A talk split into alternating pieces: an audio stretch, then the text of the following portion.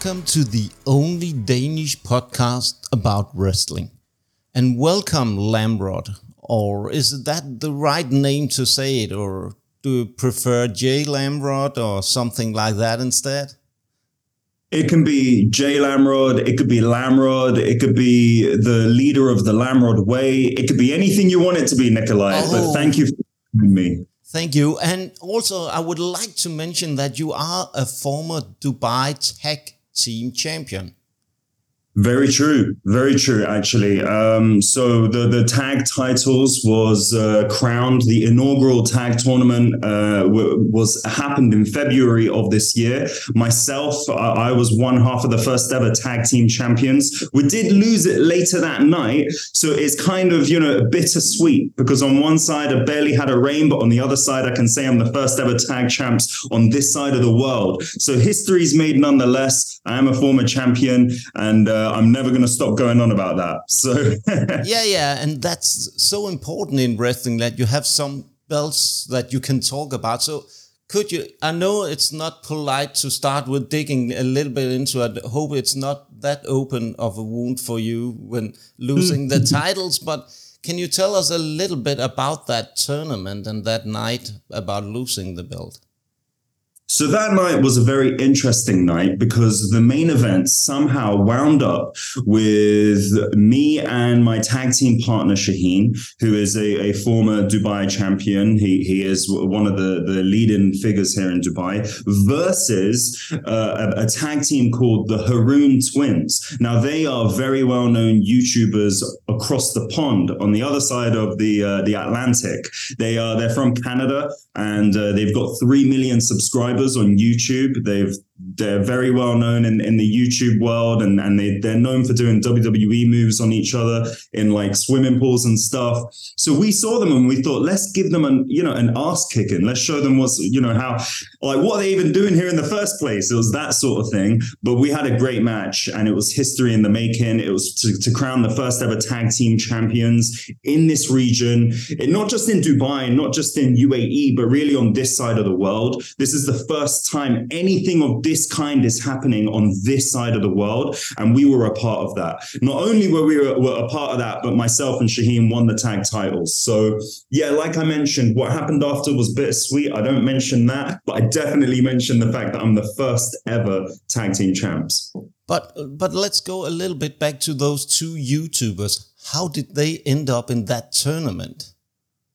Man, I don't know. Um, no, I'm kidding. I do know. So they were hosting the show, and you know, YouTubers being YouTubers somehow weaseled their way in. Look, I will give them credit. I will give them credit that they are really good athletes. They can move. They they are they are actually legitimate athletes outside of pro wrestling as well. So they can move. You can tell that they can. They're good at what they can do. They can look after themselves. But does a YouTuber with three million subscribers really need to be in the pro wrestling ring with actual, you know, pro wrestlers, that's up for debate. So me and my tag partner, we looked at each other and we were like, you know what, let's teach them a lesson. They they come in hosting the show, they somehow put themselves into the main event by attacking people backstage. And we were like, look, we earned our way up. So one way or another, somebody's getting hit. And uh, it's us hitting you and you hitting the ground.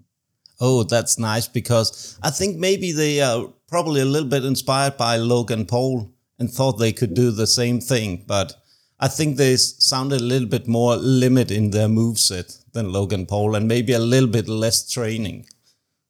Exactly. Yeah. I think the Logan Paul fever got to them and I think they got a little bit too excited. They thought they could come in and win the titles and be champs and it doesn't work that way. Especially especially you know you know how it is in pro wrestling. You come in from the outside, you got to earn your way. You got to you got to shake hands, you got to pay the respect and uh, be willing to get hit a bit. Yeah.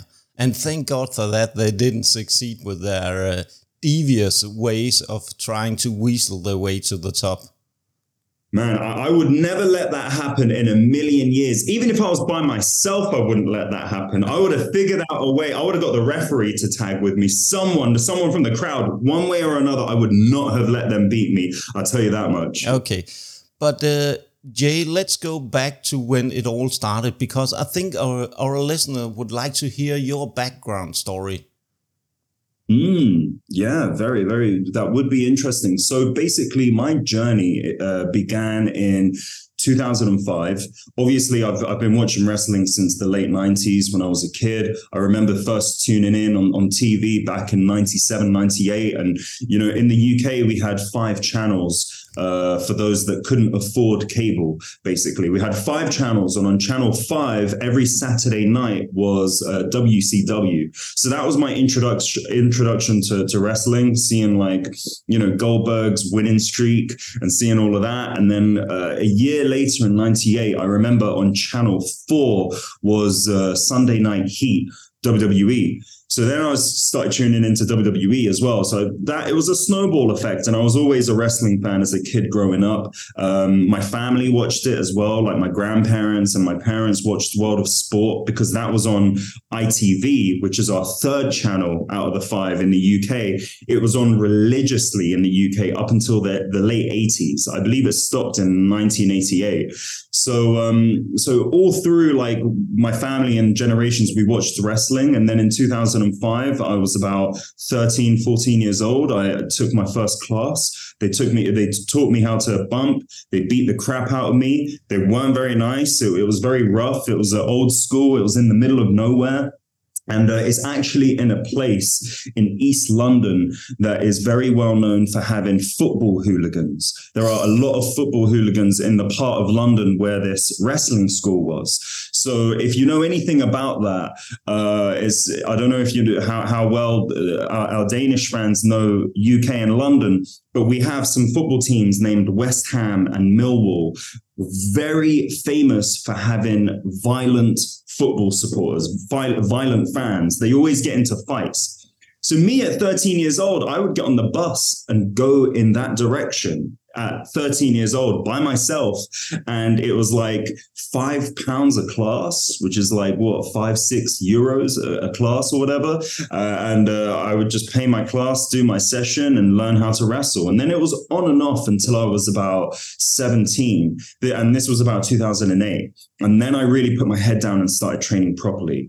Had my first match in 2009, I want to say 2009, 2010, around that period of time. And that, that was under my coach, who was Justin Richards. So Justin Richards was a very well-known um, coach from the 90s and early 2000s in the UK. And the reason why he was well-known was because he was so legit. So he had a background in obviously amateur wrestling. So he really knew how to look after himself in, in the real sense, in a very intense sense. And he had that reputation. And he trained a lot of people along the way. Some of the names that he trained was Drew McIntyre, uh, Justin Gabriel, uh, PJ Black. Uh, so these guys went through Justin Richards and he had a reputation in the UK. He was very well known from NWA Hammerlock, which was a well known British uh, wrestling promotion during the 90s, and then FWA, which was a well known British promotion during the early 2000s. Many, many of the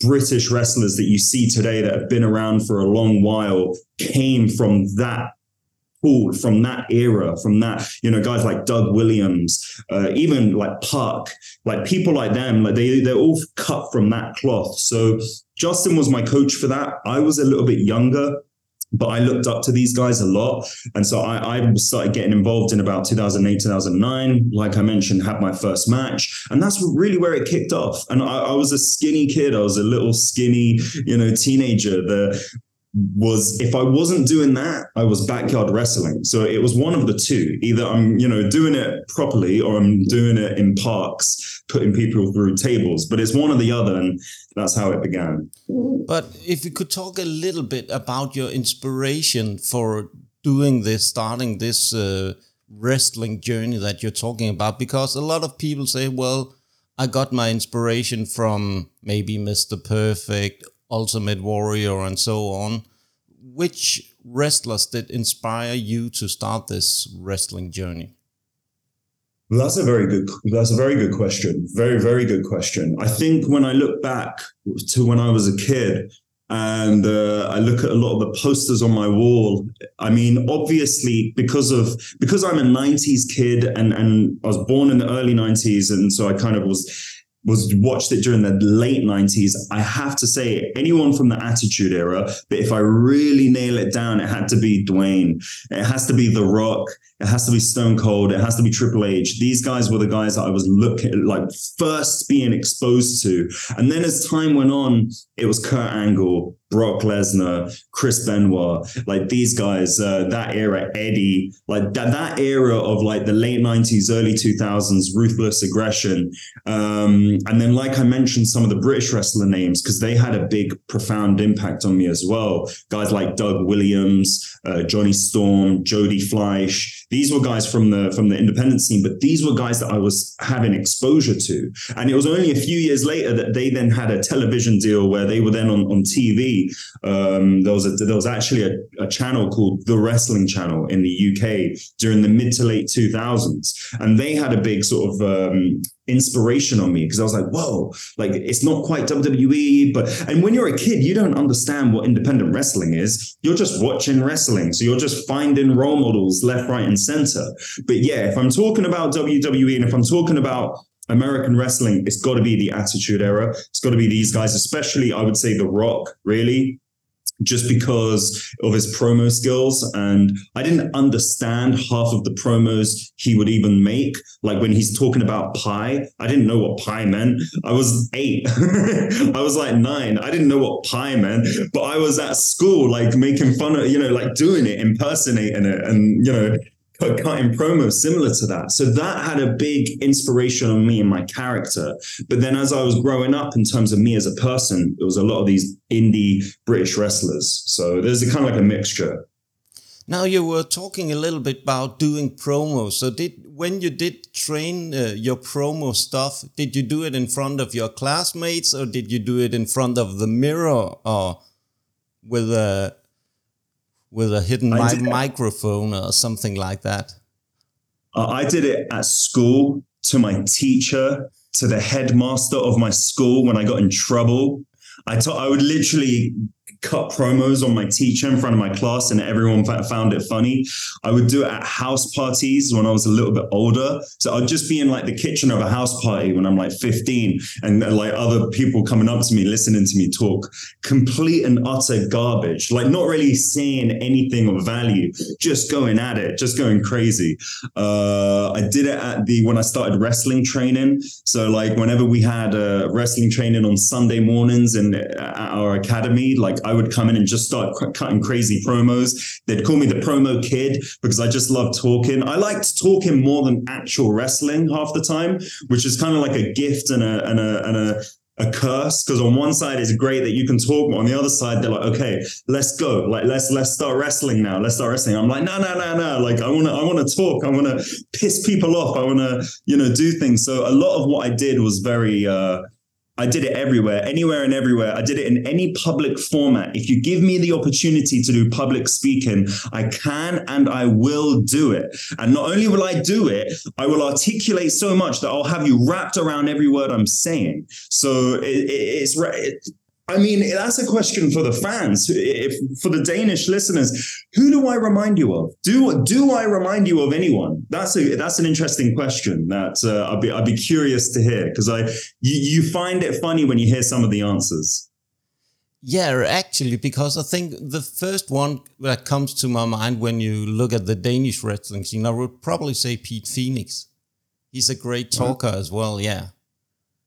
Yeah, nice. he has a he, he can talk like going on, and I could easily see you being the cocky British guy coming to Denmark, like a little bit like Tate did, because he did a fantastic promo, and he didn't, and he actually just had to use the British flag, and people were yelling wank at him right away. So, so, so that was amazing. I think the Danish fans are actually very easy to provoke and to. Uh, and to get invested in um, the wrestler and so on. But but let's let's talk a little bit about the training because one thing is training wrestling. How mm. how did you take those important steps of going to say, okay, well, I would like a match because we see a lot of wrestlers coming in like doing wanting to do matches and so on, but they will not put the hard work that's so necessary to have to obtain the skills to go to do a match. Yeah, 100%. And the reason why is because with the way I was taught was you need to be an athlete. This isn't, you're not just coming in like learning to do what you like or to do what you want to do. You need to be willing to do the things that you're not, that you may not want to do. And that is be an athlete at your absolute peak performance. So I remember my first ever training session with Justin Richards. I walk in with my friend and I was like 16, 17 at the time. So I didn't care about anything. You know, I'm like drinking energy, energy drinks. I was probably hungover. Like I had no care in the world. Typical teenager.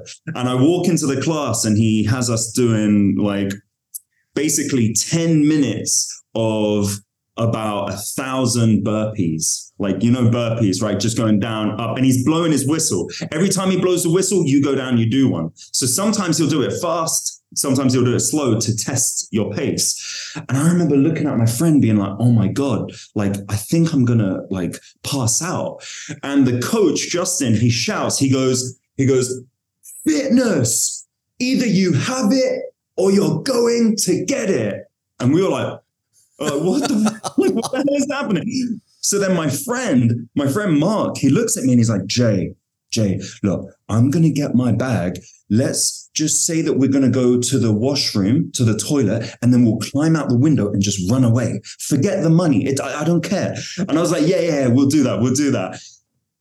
Thankfully, we didn't actually do that, but that's how bad we were dying from the training. And that was the beginning. That was one small part of what it takes to be a pro wrestler. So when you're asking like the training and how you uh, take the training, there's a massive amount of discipline that I still carry with me today. Even if I'm giving advice to someone that's just starting out, I'm telling them, you need to be a professional athlete. You need to be the absolute absolute best version of you. And that doesn't mean you need to be able to do, uh, you know, the, the best stuff. You don't have to run a four second 40 yard dash. You don't have to do, uh, you know, a, a 10 inch, uh, you know, vertical jump or, or, things like that. You don't, that's not necessarily what you have to do, but you just have to be the best version of you. And you have to take this as serious as a sport because once you then have that, the fundamental basics of how to move, how to carry yourself, your cardio ability,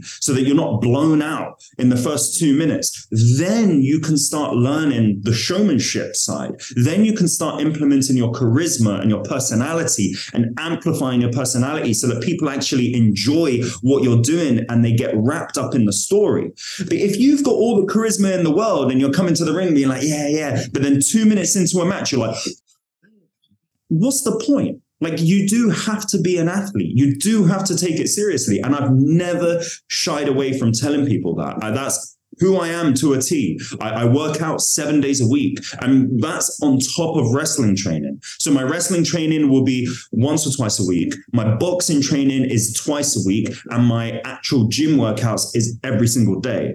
So it's like people are like, well, where do you find the time?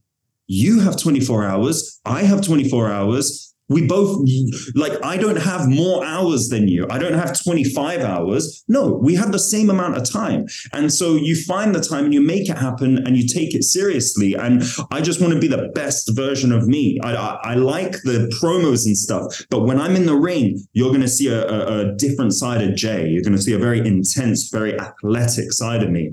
So that's that's the that's the approach i had to training and i still have it today but let's uh, start with the first match because we've talked a lot about your training and how you got into wrestling. So let's talk about your first match in uh, 2009, Team Fit. How did it come yeah. about? So Team Fit is quite literally me and my friend that I trained with. He was the guy, my tag, that tag partner that I had. He was the guy that was telling me to go to the toilet and climb out the window and run away from our first session. So it was us two, and we used to backyard wrestle together for years on end. So we had tons of chemistry, and it the it was one of those things where the coach looked at us and said, "You know what? You two would be better as a tag team because you're still young. Like I was, I was young, I was skinny, I was, uh, you know, I, I, it, we we're better as a unit. We're better together. We're stronger as a team at that age with that much experience. And the coach was like, "I think you're ready. I think you're ready. You've got the personality, you've got the the character, you've got everything down. You just need to get out there and fight."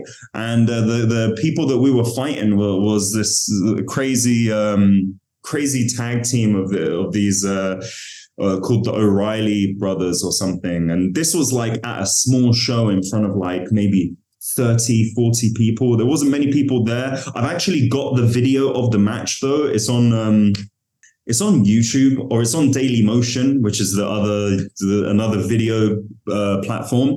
But yeah, we got a butts kicked. But I remember just loving it, man. I remember that the, the first time I got in there, I uh, like I look at the crowd like this and like I go like that and then they just start booing the crap out of me. And I'm like 17 18 years old and the the promoter was like you had the fans in the like you had the people in the palm of your hand. Like you can't teach someone that.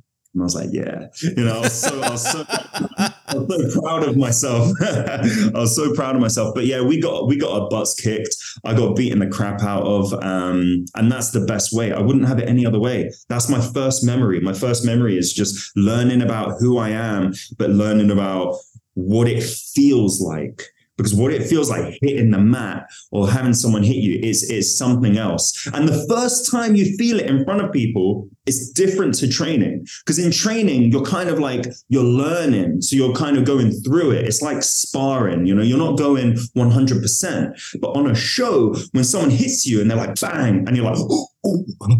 You know, it, it, it like shocks you. You're like, oh crap! And there's people looking at me and, I, and it's like a it's a it's very intense but it's the best way to learn you jump in the deep end you know but i think from there on until um, 2014 when you took and leave you left the wrestling scene can you tell us a little bit about the first period of your career yeah so the first period of my career i was um, i was very young I was broke. I had ne- literally no money at the time, and uh, I was doing like uh, you know I was in and out of school. I, I, you know I went to university, and then that you know I just kind of I was very not dedicated, and that was a big mistake because and, and that, that's something that if I could go back in time, I would tell my younger self, I'm like stick to it, stick to it. Don't get distracted by life and parties or you know other things like don't get distracted by that because and I, to be honest, I tell that to to younger people that I see in Dubai now. I, I, give that same advice because I was in and out, and I knew who I was, and I was like, yeah, you know, I'm Jay Lamrod. There's a good way, there's a bad way, there's a, a Lamrod way. Like I know who I am as a character, as a person, as an athlete. I know what I bring to the table, but because of my own personal youth and lack of mentor and lack of guidance, I didn't make the right decisions. I was kind of in and out, and I was like, mm, there's that opportunity, but you know, can I be bothered? That was the mentality I had, truth be told. And um, it was great. Like I had a few good matches. I, I, I wrestled in uh, the south of England uh, for a promotion named EWW in 2013, and that was in front of about 800 people. And that was that they drew pretty good. And I, you know, bear in mind at that point I was like 21, so I had fun. Like it was a great opportunity. I just my heart was in and out of it because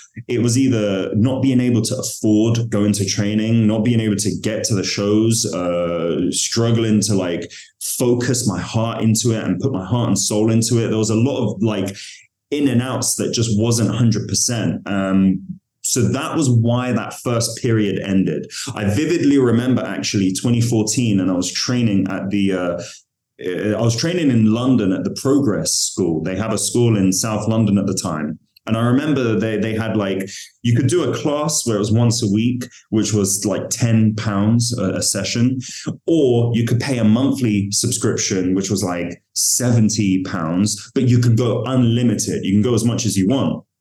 And I remember I was like 21. I just left school. I just left university. I was in debt. Uh, my credit card had been like maxed out, like in overdraft, and I needed to pay that back. And I was looking at my money and I was like, man, like I can't even afford like the 70 pounds a month. I get like the, the, everyone's telling me like you should do that, you should do that. It will take you to the next level. I'm like, I physically didn't have it at the time. I, I was in my overdraft by 1,500, which is the maximum for students. Like I I didn't. It just wasn't lining up. So um so yeah, it, that for that reason, I kind of had a little bit of like not resentment, but had a little bit of kind of like, oh man, like maybe it's it's just not right now. Maybe it's not meant to be. So I kind of moved away. I drifted away from it, um, and I focused on sort of just getting a job, paying the bills, doing what I need to do to get myself out of that situation. And then as time went on, I just kind of I wrestled less and less. And then it got to a point where I just really wasn't wrestling anymore, but I was still active. So I was doing things that didn't necessarily cost money. One of them was bodybuilding. So I started, I was like, screw it. I'm, I, I'm, my gym membership is like five pounds a month or, or, or something. So it's way, way more affordable. I'm just going to go gym every day, train, lift weights and, and work out. And I actually, in the time that I didn't wrestle. A lot of people say to me, they're like, what did you do during that time? And I look back and I'm like, man, I started doing jiu-jitsu. I started doing boxing. I competed in two bodybuilding competitions, one of which I, I won, one of which I didn't win. Like I was like, I was still active. I still kept that athletic foundation. I was still doing something, but I just wasn't working wrestling shows. Um, and it was only until 2018 where I was living in Dubai by that point. I was in Dubai and I was like, I need to find something. And that's when we started the scene here. That's when I got in contact with the people that were here and we got the ring over. The, the, there's this guy named Sam. He ordered the ring and he got a ring shipped over from the UK to, to here. And then that's when it that's when like my career revitalized because I was older, I was in a better position, I was way more mature, I was way more focused, and way more like keen to get in. And I had all these years of training on top of me now. So I went from being 21 year old skinny kid to now like 27 year old, you know, just like stronger, more filled out, like ready to go. So I think everything works out for the best. I think everything happens for a reason. I don't have any regrets but that is my first part of my career in a nutshell. But how did you end up in Dubai? Because it's it it is quite a long journey from uh, London to Dubai. Yeah, yeah, it's it's far, man. It's uh, it's seven and a half hours from from London. I think it's about six or six and a half hours from uh, Denmark. So it's it's not close to us. It's not it's not close. You know, it's uh, yeah, it's not nearby. But I had never heard of it, or at least I had never done any research on it until I moved there. I didn't know anything. I, I, like people ask me, they're like, "Did you did you go there for a vacation? Like, did you go there for holiday before moving there?" I'm like, no. They're like, well, "So what did you know about it before moving?" Not much. Not much. I knew that there was sunshine. I knew that there was, you know, uh, opportunity for something different, something new. So I thought, let me take the risk, and it's the it's a wonderful decision because it's a beautiful city. And I don't know, like I don't know about you uh, and the listeners, but for me, like in in England when it's raining every single day and it's it's gray skies and it's gloomy. I was like man i just want something different. I just want some sunshine. I just want some heat. Like i you know i get cold pretty easily so i like heat. I don't mind the heat. You know people complain. People tell me they're like oh it's 45 degrees out here. And I'm like, yeah, I don't have a problem with that. If I had to pick between 45 degrees or minus five, I would pick 45. You can just have air conditioning and drink a eat ice cream. Like it's, it's way better. Like that's my personal choice. Eh, you know, obviously to each their own. So that was one of the motivations behind moving to Dubai and, and being here. And it's, it's the best decision that I've made. I love it. You know, it's a great part of the world if you like traveling, it's a wonderful place to be as well because it's so easy to go to Asia, like to go to that part of the world. So, like, if you're in Europe, to go to like Thailand or Bali, it's far away. Like we'll do it, but it's far away. Whereas if you're here, you're pretty much in the center of the world because now to go to Southeast Asia, it's not that far. It's actually a lot more accessible. It's a lot easier. It's a lot quicker. So there are these small things that when I thought about it, I was like, yeah, it's a good decision. I, am really happy with the decision. So uh, the, the only thing was when I got here, there was no real wrestling scene and then thankfully, thankfully, we got to a point where now there is. So everything just fell into place. And that leads me to the next thing that we should talk about your reinventing yourself in Dubai as a wrestler. So, so take us through that journey to to stay stand in the ring once again in Dubai. Mm-hmm. Yeah, yeah, absolutely. So, um, so I was trying to reach out to people that were here that were involved in some kind of wrestling, and there was a promotion that was here that was called DPW Dubai Pro Wrestling, but I think it kind of went into hiatus, like it went on a break or something, and it kind of fizzled out. But there were still people that were that had been in it that were trying to bring something back. So I was reaching out to people like as much as I can, being like, hey, like let's meet, let's do a show, let's do something. I have this much experience. I'm willing to help. I'm prepared. And um, finally, like I mentioned, this guy named Sam, he ordered a ring from the UK and had it shipped over. Like it was brought on the ports. So it was brought brought on like a massive ship, on a cargo ship. And it got here and um, I said to him, I was like, look, I'll help you set it up. Like I, I, have experience setting up rings because I've been doing it at every show in the UK growing up as a kid. Like I know how to set up a ring. So he was like, cool, come on down. And that's where I met everyone. That was where I met everyone for the first time. I met obviously Sam. I met Shaheen, who was there helping me set it up. Uh, uh, I met uh, Nova, Fires, all these uh, guys that were, you know, that were there from the, that had been there for years doing all this stuff before. And now we've got this ring ring. Now we got something new that we can sink our teeth into.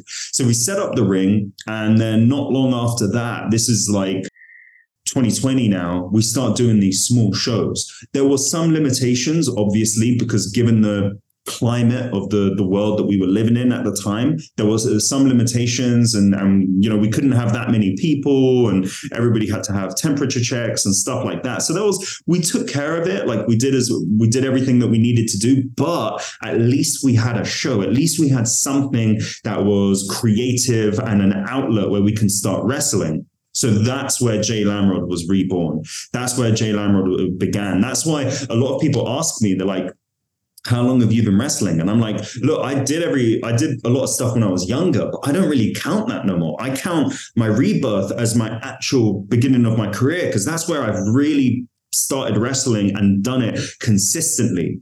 Um, and and that was you know that's been three years now, and we started doing those shows, and it grew. It started off with ten people in the crowd, then it went to thirty, then it went to sixty, then it was seventy people, and we were like, oh my god, like I can't believe it. Seventy people are actually coming and cheering and shouting our names and enjoying the show. So every month we were putting on matches. Every month, I, you know, and that's where you were seeing Jay Lamrod unfold. And uh, not only that, I was in the best shape of my life because up until that time the ring came, I was hitting the gym so hard. I've never not stopped. Like I've never stopped bodybuilding. I've always just trained in the gym, and they've got amazing gyms in Dubai. Amazing gyms. I don't know if you've seen from my uh, uh, Instagram. Even. Yeah, I saw like, one that you were doing it outside. It was whoa. I want to yeah. do that as well. That's amazing. Exactly. And that's like a rooftop terrace, and you can see like the whole of the city oh. uh, when you look over the, the ledge. And they've got like pull up bars, CrossFit stuff, like it's all kinds of stuff. So I was training in that environment, just ready, just ready to go, the best version of me. So then we start these shows, and I was like, okay, I'm all in now. I'm all in. 100% I'm all in. And that's where, where it really began. That's where the rebirth began. That's where the second uh, half of my career began. And we're back. Yes, we are. So let's talk about the rebirth of uh, Jay Lamrod. Yeah. So so so the rebirth really began, uh, you know, when that Ring came and we started doing the shows here, and we realized that we had something that we could create out of out of nothing really. All we had was a group of guys and our passion for pro wrestling, our, our passion for this this business, and that's really it was like a it was like a snowball effect because as time went on like i mentioned we were seeing the crowd numbers grow. We were seeing people wanting to buy merchandise. We were seeing people wanting to uh, support us and follow us and and, and on social media and things like that. So it started to we were looking at each other and we we're like wow we could actually create a scene because there's no real scene on this side of the world. There's a few small promotions and stuff, but they don't, it's very new on this side of the world. It doesn't have the same like it doesn't have the same heritage or history that Europe has or the or America has, the North America, like the US and Canada, or even other parts of the world, like in Japan or Mexico. Like it is very new here, which is great. That's a good thing because it means that we can start something so that in a couple years from now, people look at this and go, oh wow, now we've got a scene here. Now we've got something to work with. So for me, I saw an opportunity. I was like, this is an opportunity to not only get back into wrestling and do what I love and do it at a higher level I, than I've ever done before.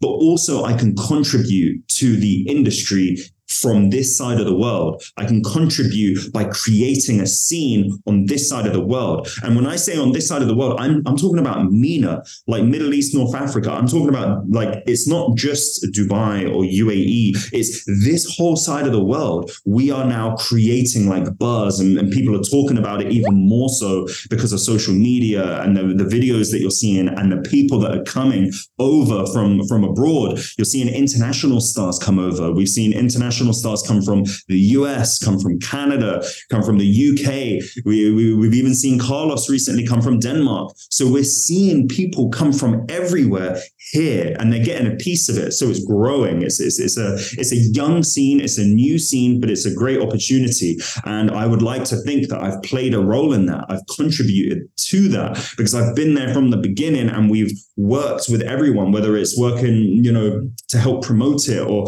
create a content or organize the events themselves. You know, it, there's so much that goes into it that we have been a part of that we love, uh, you know, as a group. So it's a collective. So um, that's really how I would describe my second half or, or, or the beginning of my my actual career now. The, the birth of it is being able to create a scene, contribute to a scene, and play a big role in the scene. So that's Jay Lamrod now. I'm I'm full steam ahead. I'm, I'm I'm a part of this. You see me every month, every show you'll see me. You're steam train running through the wrestling scene of Dubai. Exactly. exactly. But but but let's go a little bit back to Carlos. How did Carlos end up getting booked at a Dubai show? Hmm. Yeah, so that's an interesting one because basically we, we're always looking for international stars to come over to not only it's for for a mutual benefit. So for them to help the scene, we but for also for us to kind of represent them and say, look, this is a place where you can come and compete at the highest level. The the the the numbers of fans and interest is growing tremendously at WrestleFest DXB. When we started our first, we did our first ever WrestleFest DXB show in March 2022, right? I actually went into that show as champion, by the way. I went in as a champion, but I didn't walk out as champion. So we don't need to talk about that. But but yeah, exactly. But there were 200 fans. That was our first ever show, and we drew 200 fans. Now, fast forward um, to I want to say September, which is now our biggest show, we had 400 fans. So in a year and a bit, we've doubled. That's just in just over a year, a year and like four months or whatever it is. We've we've doubled. So there's so much potential. And as time has gone on, we've had people come and be a part of these shows. So when when it was coming up to September, we had our champion uh, Ramsey, Thomas Ramsey. He's uh, he's he's from Cincinnati, Ohio, and he is the current Dubai champion. And um, he was looking for he he was like, I want the best. I want the best. I don't care who it is. I want the best. And when we were looking around, we are like, well, who can step up to this? Who else is a champion, an athlete, a big star, someone who has more potential than everyone, and can be a good representation of the people that are here. And it turned out to be uh, Carlos, because I don't know if you know, but part of the demographic in Dubai is there's a massive uh, Filipino community that lives here. There's a very big uh, uh, Filipino population that live here and they love wrestling. And out of that community, we've got some incredible talent that is that is actual like full-time members of our roster. Guys like Kuya Burn. You sometimes see him refing, you sometimes see him beat people up. He's an incredible athlete. And uh, we've also got the very young uh, Roxy. She's uh, just, I think, 18, 19 years old, and she's had some incredible matches already. And she's only been doing this a year. Uh, they are just two of many people that represent the Filipino community. So when Carlos came, I believe, if I'm not mistaken, he's half Filipino. When he came over here, the fans loved him because he's a representation. He's an incredible athlete. He's got this experience from international experience. He has this like European style of wrestling that is new, that it comes here, you know, and he represents his own home. I mean, how many people, how many wrestlers do we have that come here from Denmark? He can say that he's the first, you know, so that's history being made. We have representation of so many different layers of, of people that it's, it's an incredible eh, business decision, right? So I think it fell naturally. I think Thomas Ramsey needed an opponent uh, the the fans here wanting a role model like a hero, the the opportunity for international representation. Like these are some of many reasons as to how and why Carlos came over here. And uh, when he did, they they blew the roof off the place. Like it was one of our biggest shows ever, and they had a great time. And and you know from from seeing him live, like you know, uh, he's a, he's a good performer. He puts on great matches, and you can imagine how the fans on this side of the world appreciated that. They were cheering, they were ch- chanting, they were saying, please come back, please come back. Oh. Like they were actually saying that, you know? So uh, I, I predict that we'll probably see him again here soon. Yeah, I think there's a great possibility for that. Yeah. So yeah, yeah. I th- I think Carlos is a great representation for a lot of things, and also as you you were talking about getting a role model, seeing that it is possible, even though you have um, Filipino background and so on. Eh? So absolutely. I, so I think it's important for every wrestler around the world to have some kind of role models, something to look up to. Because Carlos also been to WWE tryout, and I think, uh, and uh, we we do, we do a little bit of. I think it's quite a funny because it's not one two three. When you do the wrestling count, his number on PWI is three two one instead. So so it's uh, the other way around um, his number, and it's amazing that we have two wrestlers. And it also shows for your people at Dubai that it is possible to get into the top 500 at um, PWI. So, so, but, but let's talk a little bit about your rebirth, your character development. Now we're talking about the Dubai scene, and it was actually my last question. But let's go to the character to round this great interview off with. Who is Jay Lamrod? Now? Yeah, so Jay Lamrod has has grown, matured, and developed over the years in many different ways. Like I mentioned earlier, I was a young, skinny kid who was a loudmouth. I, I used to call myself Mr. LOL, like L O L, loudmouth of London, because I had the I had the mouth, I had the gift of the gab, and I believed that's who I was. And as time went on, I carried on that confidence, but I did change. I did change a lot. And now, who? How would you describe Jay Lamrod? He is a, a, a fighter. He's someone that focuses more on hurting people, focuses more on drawing energy from the fans. I, uh, I myself, like, I play multiple different uh, elements as well because on one side I I represent being a Londoner. I represent being the, you know, the the the British trained athlete that I am. But on the other side, I also represent my own heritage as well, my own history as well. And I've got uh, Turkish blood, and that is its own crazy other historical thing that I represent when I go out there. And I mention it. I let people know I'm like, this is who I am. This is this is what I represent. So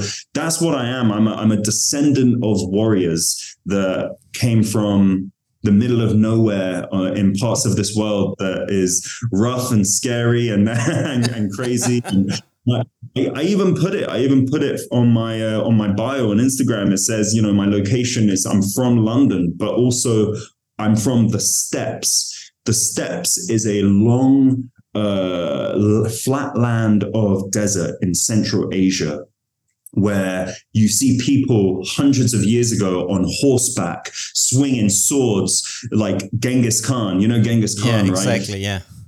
Exactly. These crazy mother effers, you know what I mean? These crazy people, uh, just, you know, fighting wars and and and taking over villages and and just being on horseback for miles on end with the wind in their face. That's me. I draw my my uh, history from that. I, I believe i'm a descendant from that and that's what i represent. So when i go out there to the ring on a show, you see that. You see a lot of those similarities. Uh, you see a lot of that characteristics. Um, that's how I fight, and that's who I am, and that's probably the best way that I would describe myself to someone that doesn't know me. Yeah, and hopefully a lot more Danish people will know you um, after this interview, because that's also the one of the things for me is to bring a lot of wrestlers to the Danish audience that they do not know in advance and to open their eyes to how the indie scene is actually composed of. It's composed of a lot of fantastic talents and so on. So they have to open their eyes more to the indie scene, hopefully. Hopefully. But one thing that's essential to a wrestler is their finishing move. How did you get inspired to your finishing move and what is it called? Yeah, that's that's a that's a very good question actually. So uh, when I was uh, when I was a little bit younger, I used to do a fisherman suplex into a neck bridge pin because I loved it and it won. It won me matches and I knew I could hurt people with it and I knew I could do it to bigger people as well. So that was always my uh, my move as time went on. And then as things changed, I kind of I started to figure out what works best for me. What do I like to do? Um, more recently, I started doing a move that I call the rock breaker, which was a rock bottom into a back breaker. So I call it the rock breaker, and that was uh, that was that was. I hurt a lot of people with that move. I tell you, I broke a lot of ribs with that move. I tell you, a lot of people needed to go to the emergency room after that. Um, so uh, that was that has been my finishing move up until this point. But I want to say one thing. The next show that you see in Dubai, and you will see this on social media, you may or may not see me do something completely new. Something that won't be a fisherman, something that won't be the rock breaker, something completely new. So I want to leave you guys with a cliffhanger. I want to leave you with an open-ended answer there, just so that you can check it out on social media, check it out on YouTube, check it out on Instagram. I will post what I do as my finishing move at the next show, and it might not be one of those moves. And I think actually we should uh, leave our listeners with that cliffhanger. And uh, yeah, thank you so much for your time and effort uh, to doing this interview very early in the morning here in Denmark on a Sunday. And uh, hopefully we will talk a lot more, keep in touch and so on, because it's been such a pleasure talking to you and such a pleasure knowing a lot more about the wrestling, flourishing wrestling scene in Dubai because – I think we will we are going to hear a lot more about it, and uh, mm. I'll make sure to leave um, links to both uh, the promotion in Dubai and your personal pages as well in on the story um, on the notes in for the podcast. Thank you very much, Nikolai. Thank you for having me. Thank you to everyone in Denmark. Uh, your scene is incredible and very exciting because I've seen it and I'm closely following it and I'm tracking it. And we are aware on the other side of the world, we are aware of what you guys are doing over there. And you have an incredible scene that is in many ways a role model to us and, and the scene that we have here. We, we want to be like that. We're hungry and excited and focused to be like that. So, who knows? I would say keep your eyes open for two things. The first thing is you may see more Danish wrestlers coming over to Dubai. That is likely. Carlos won't be the only one. You know, he's not the only one. He, there may be more. And the second thing is you may be seeing one of us come over to Denmark. That might be possibility too.